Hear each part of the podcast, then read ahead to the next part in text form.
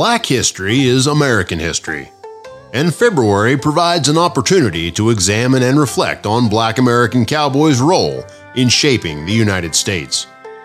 This episode will explore the black cowboys in the American West. We will examine their roles as ranch hands before and after the Civil War.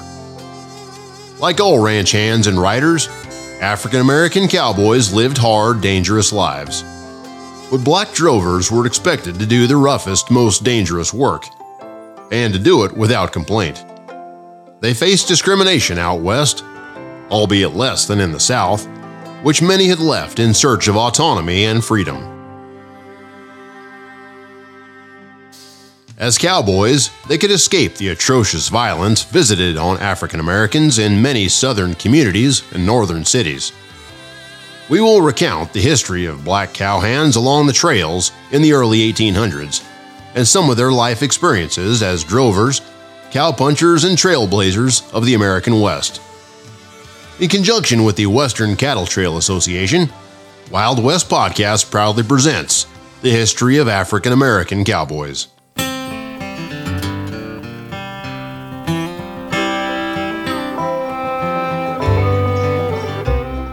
When we portray a cowboy from the late 1800s, most of us probably consider a young man, Caucasian, tough, hardworking, ready for some amusement when the drive stops near a town.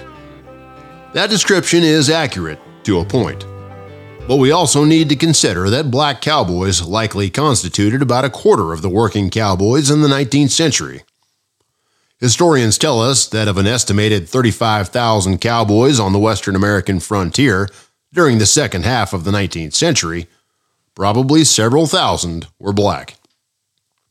In fact, the term cowboy has its own rousing origins. Initially, white cowboys were called cowhands, and African Americans were contemptuously referred to as cowboys. African American men being called boy, regardless of their age, stems from slavery in the plantation era in the South.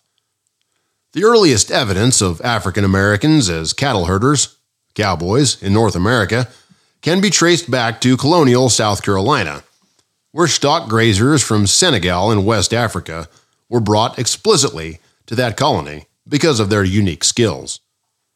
They were brought to Spanish American colonies from Mexico to Argentina for similar reasons. Over the decades, the cattle industry and enslaved Africans who worked as cowhands relocated across the South and reached Texas by the 1850s. Texas, with one third of the state's population comprising enslaved workers, African Americans were the majority of cowboys in Texas in the early 1850s. Enslaved cowboys were tasked with catching and tending wild cattle in the Gulf Coast brush country. Working with vaqueros who migrated north from Mexico, these herders often drove long trains of steers led by oxen and trailed by baying dogs. A Smithsonian.com article called The Lesser Known History of African American Cowboys by Kate Najim says One in four cowboys were black. When Americans began to settle in Texas, which was owned by Mexico in the early 1800s, many brought slaves with them. Najim says, by 1825, slaves accounted for 25% of the Texas settler population. During the Civil War, when white Texan landowners joined up to fight, slaves were left to care for their land and cattle. After the Civil War, blacks in Texas were freed, but not well off. Most of them were illiterate, unskilled farmhands. Some were skilled artisans, others capable cowboys. These capable black cowboys, skilled at managing cattle, became much in demand by cattlemen who wanted to drive their livestock to northern markets. Hector Basie, a formerly enslaved ranch hand who was emancipated at 14, wrote about his life on the western frontier in his 1910 memoir, The Negro Cowboy. A portion of his 34 page manuscript is reenacted in a moving portrayal by actor Eugene Lee, describing the dangerous but exhilarating work of the cattle trails. Here's an excerpt from the manuscript.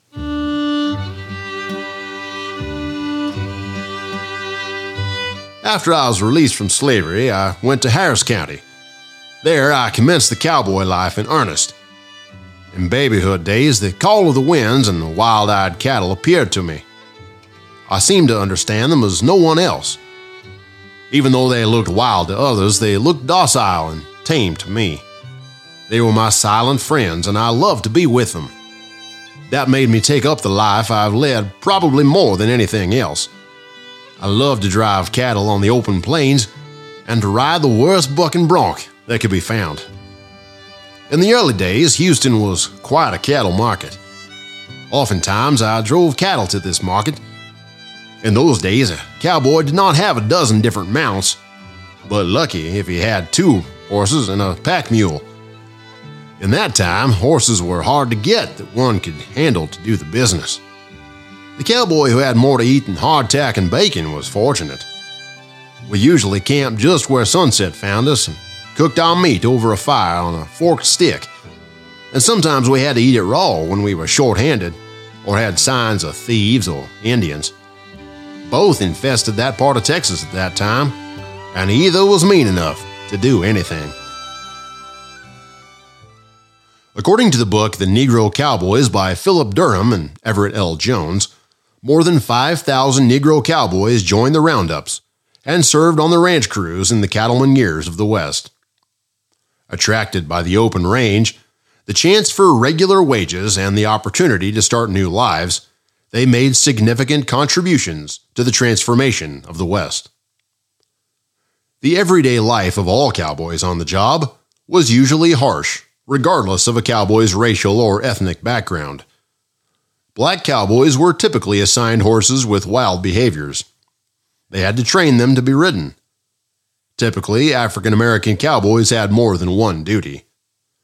For example, a black cowboy who was a trail cook would be expected to be cook, hunt deer and wild turkey, and perform on the trail by singing or playing a musical instrument.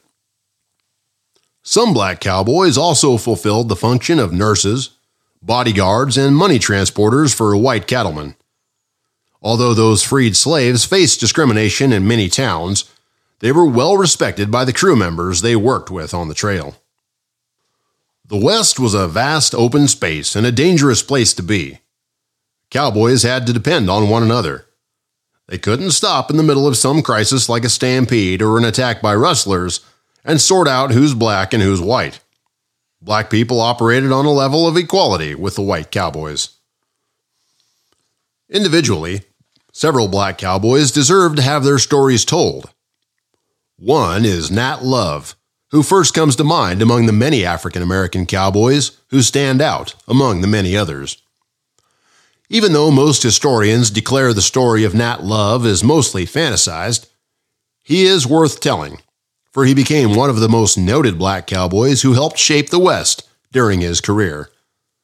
The following narrative is based on a book by Nat Love entitled The Life and Adventures of Nat Love, better known in the cattle country as Deadwood Dick.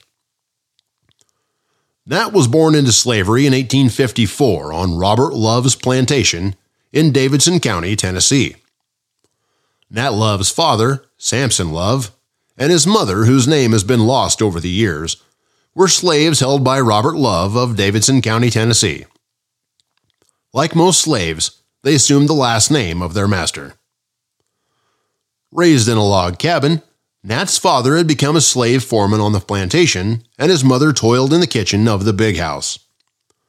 Nat was looked after primarily by an older sister when he was young, but she, like her mother, had tasks in the kitchen so Nat effectively looked after himself.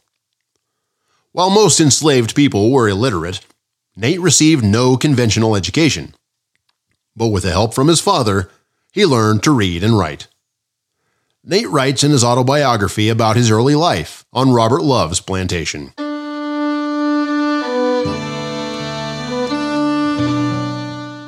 In an old log cabin on my master's plantation in Davidson County in Tennessee, in June 1854, I first saw the light of day. The exact date of my birth I never knew, because in those days no count was kept of such trivial matters as the birth of a slave baby.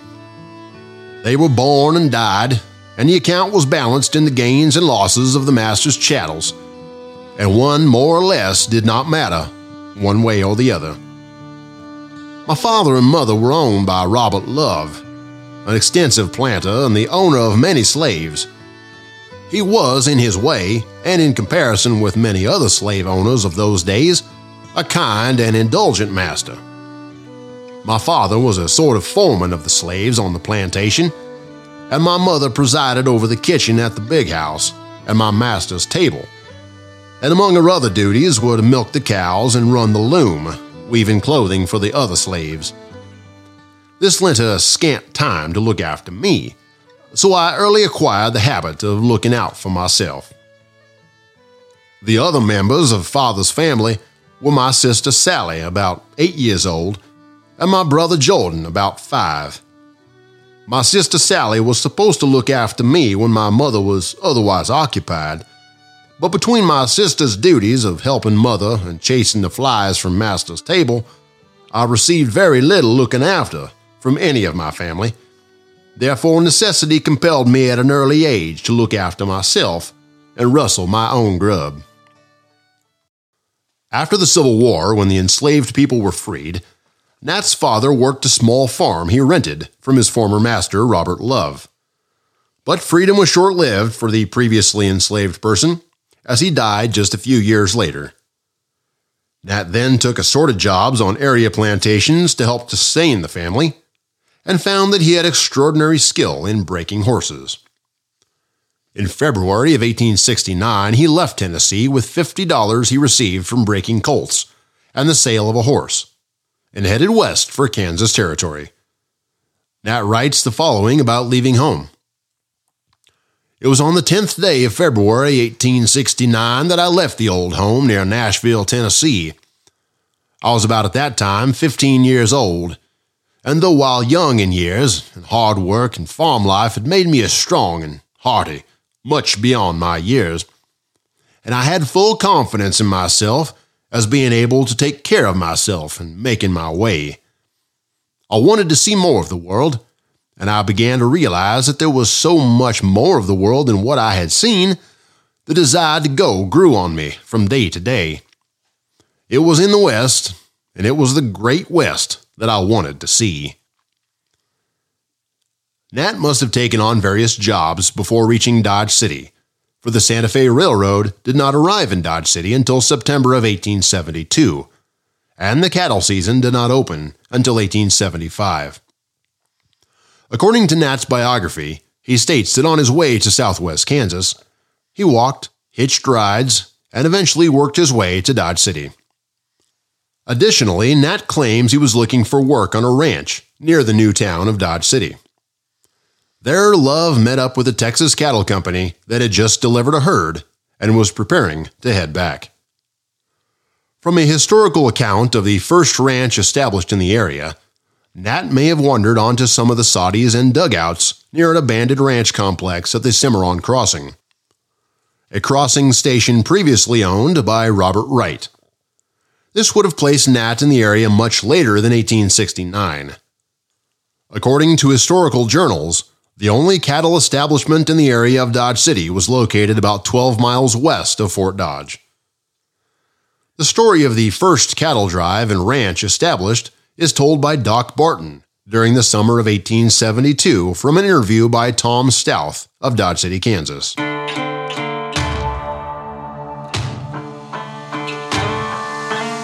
He started north from Burnet County, Texas, with 3,000 head of Longhorn Texas cattle. His trail outfit consisted of 12 men, and they were some three months on the trail before they reached Finney County, Kansas, where Garden City is now located. They held the herd for some three months in the Garden City territory and worked down the Arkansas to where now Ingalls is located. That was before the railroad reached Dodge City, although much of the railroad grade was partly completed to what is now the west line of Kansas. Large crews were working on the grade, and a ready market was found for the cattle. When they reached what is now Ingalls, Kansas, they found a large corral still standing on the river flats just east of where the present Ingalls Bridge now crosses. There were also the remains of soddies and dugouts, as well as the remains of a few dobies on the river bottom just north of the corral, for there was a regular campground of the old Santa Fe Trail which crossed the Arkansas River at what is known as the Cimarron Crossing of the Arkansas. Nat's book shows that the cowboys were having breakfast when he joined them. He had no proper trail gear or guns and looked more like a farmer than a cowpuncher. The never shy Nat approached the trail boss and asked for a job. The boss agreed that Nat could join them if he could break a horse named Goodeye. The boss told him, If you can ride him, I'll hire you. If you can't, then there won't be no job for you. Nat's account said he rode the horse until it tired out. When he dismounted, the boss hired him at $30 a month for the Duval Ranch, took him to town, and bought him complete new trail gear, including a fine 45 Colt revolver. Nat would later say it was the most challenging ride he'd ever had. After leaving Dodge City with 15 hardy, experienced riders, all except himself were among a jolly set of fellows. They were ready for anything that might turn up along the trail for home. Then, only a few miles outside of Dodge City along the Lonesome Trail, the small band of cowboys encountered the Victoria tribe of Indians and had a sharp fight. Nat writes about his first Indian fight experience in the following narrative.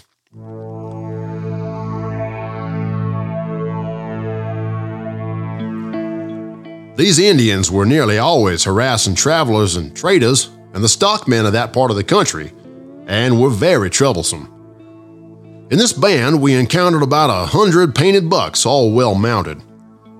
When we saw the Indians, they were coming after us, yelling like demons. As we were not expecting Indians at this particular time, we were taken somewhat by surprise. We only had 15 men in our outfit, but nothing daunted us. We stood our ground and fought the Indians to a stand. One of the boys was shot off his horse and killed near me. The Indians got his horse, bridle, and saddle. During this fight, we lost all but six of our horses, our entire pack and outfit, and our extra saddle horses, which the Indians stampeded, then rounded them up after the fight and drove them off. And as we only had six horses left us, we were unable to follow them although we had the satisfaction of knowing we had made several good Indians out of bad ones. This was my first Indian fight, and likewise the first Indians I had ever seen. When I saw them coming after us and heard their blood curdling yell, I lost all courage and thought my time had come to die. I was too badly scared to run. Some of the boys told me to use my gun and shoot for all I was worth. Now, I had just got my outfit and had never shot off a gun in my life. But their words brought me back to earth. And seeing they were all using their guns in a way that showed they were used to it, I unlimbered my artillery, and after the first shot, I lost all fear and fought like a veteran. We soon routed the Indians and they left, taking with them nearly all we had, and we were powerless to pursue them we were compelled to finish our journey home almost on foot. As there were only six horses left to 14 of us, our friend and companion who was shot in the fight, we buried on the plains, wrapped in his blanket, and stones piled over his grave. After this engagement with the Indians, I seemed to lose all sense of what fear was, and thereafter, during my whole life on the range, I never experienced the least feeling of fear no matter how trying the ordeal or how desperate my position. The 16 or 17 year old must have quickly adjusted to the life of a cowboy, demonstrating exceptional skills as a ranch hand, and practiced so often with a 45 revolver that his shooting skills also became notable. After three years with the Duval outfit, Love pushed on to Arizona when he began working in 1872 for the Gallinger Ranch on the Gila River. He traversed many major Western trails there, sometimes working in dangerous circumstances in Indian battles, and clashing with rustlers and bandits. During these years as an Arizona cowboy, Nat was referred to as Red River Dick and claimed to have met many famous men of the West, including Pat Garrett, Bat Masterson, and Billy the Kid. Gaining a reputation as one of the best all around cowboys in the Duval outfit, he soon became a buyer and their chief brand reader. He was sent to Mexico several times in this capacity and soon learned to communicate in fluent Spanish. Nat conveys his thoughts on his employment ventures working for the Duval outfit in the following narrative. Having now fairly begun my life as a cowboy, I was fast learning the many ins and outs of the business, while my many Romans over the range country gave me a knowledge of it not possessed by many at that time. Being of a naturally observant disposition, I noticed many things to which others attached no significance. This quality of observance proved of incalculable benefit to me in many ways during my life as a range rider in the Western country.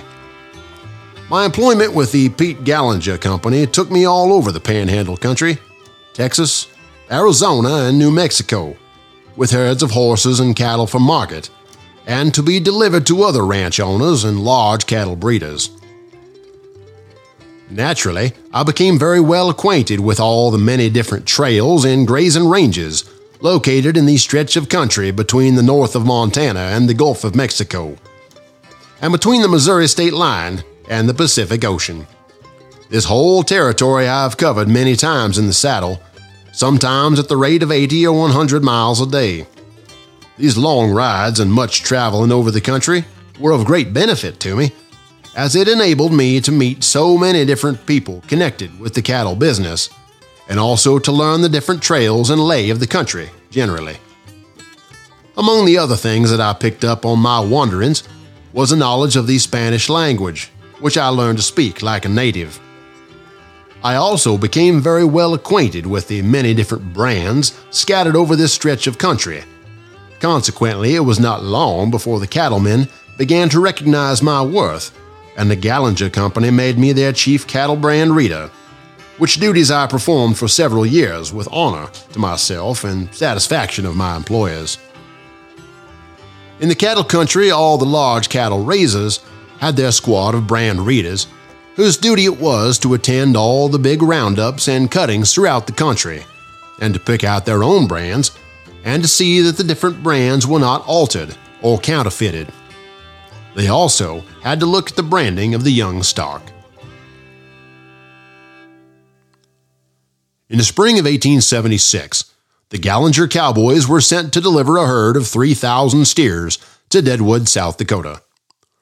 When the crew arrived on July 3rd, the citizens were busy preparing for a 4th of July extravaganza.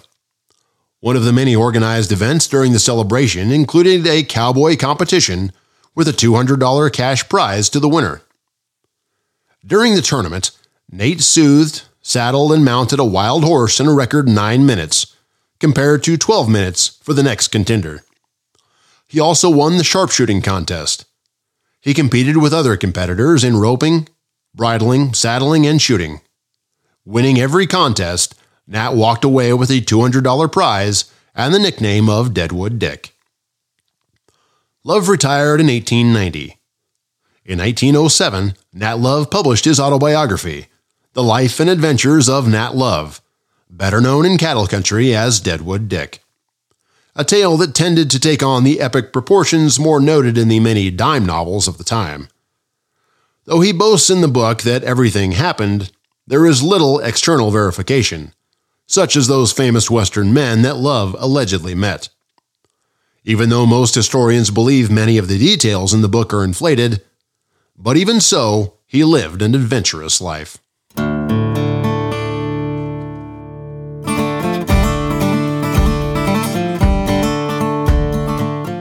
Brad, uh, it's important to note that in Nat Love's story, he states he left home in 1869 and arrived at Dodge City shortly after.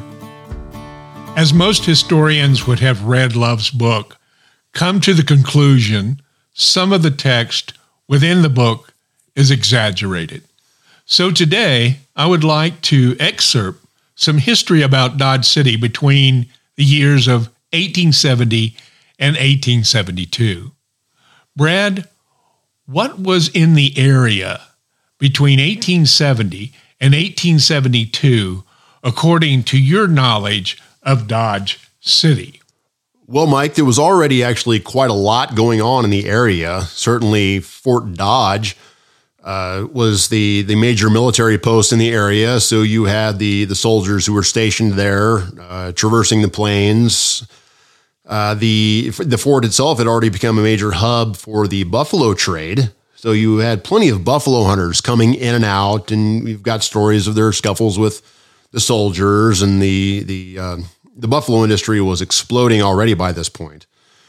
The Santa Fe Trail was still very active as the railroad had yet to be laid, so there were various camps along the area, certain as you got out to the Cimarron Crossing area. Uh, so the, the area between Fort and the Cimarron Crossing was was quite a hub of activity, just as freighters were uh, freighters, uh, soldiers, scouts were traversing the area.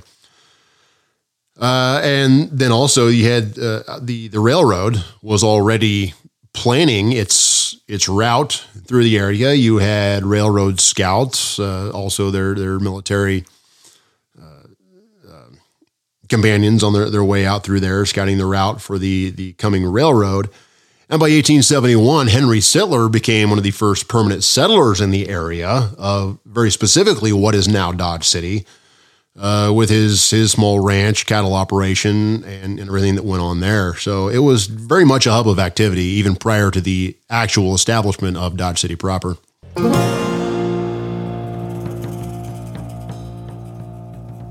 Another question that comes to mind after reading Love's book is how he writes about his first experience with Indian fighting.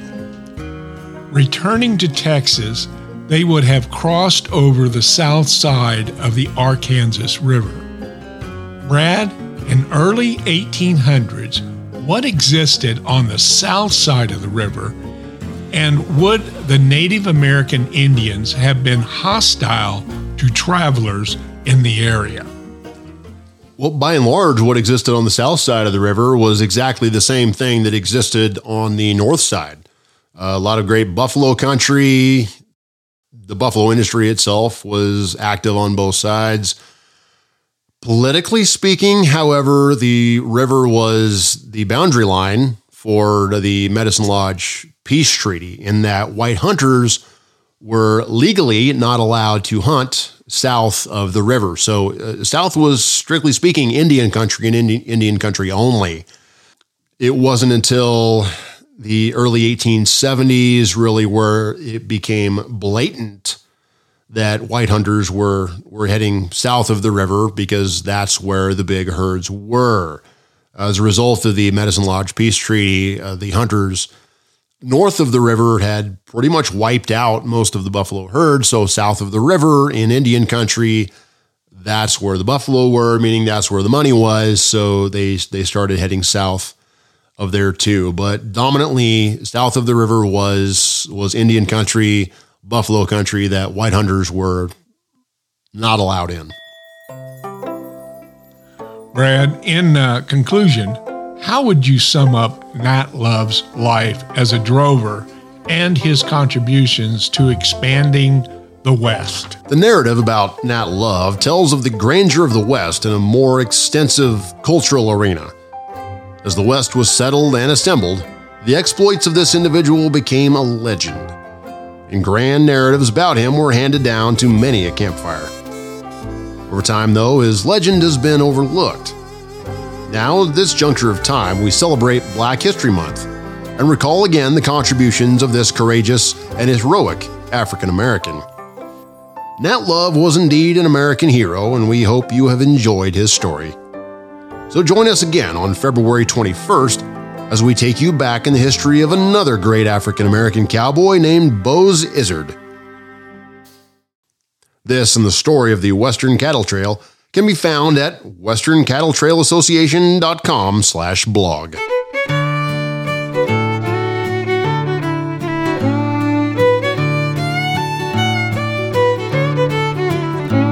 I ride an old pain I lead an old hand.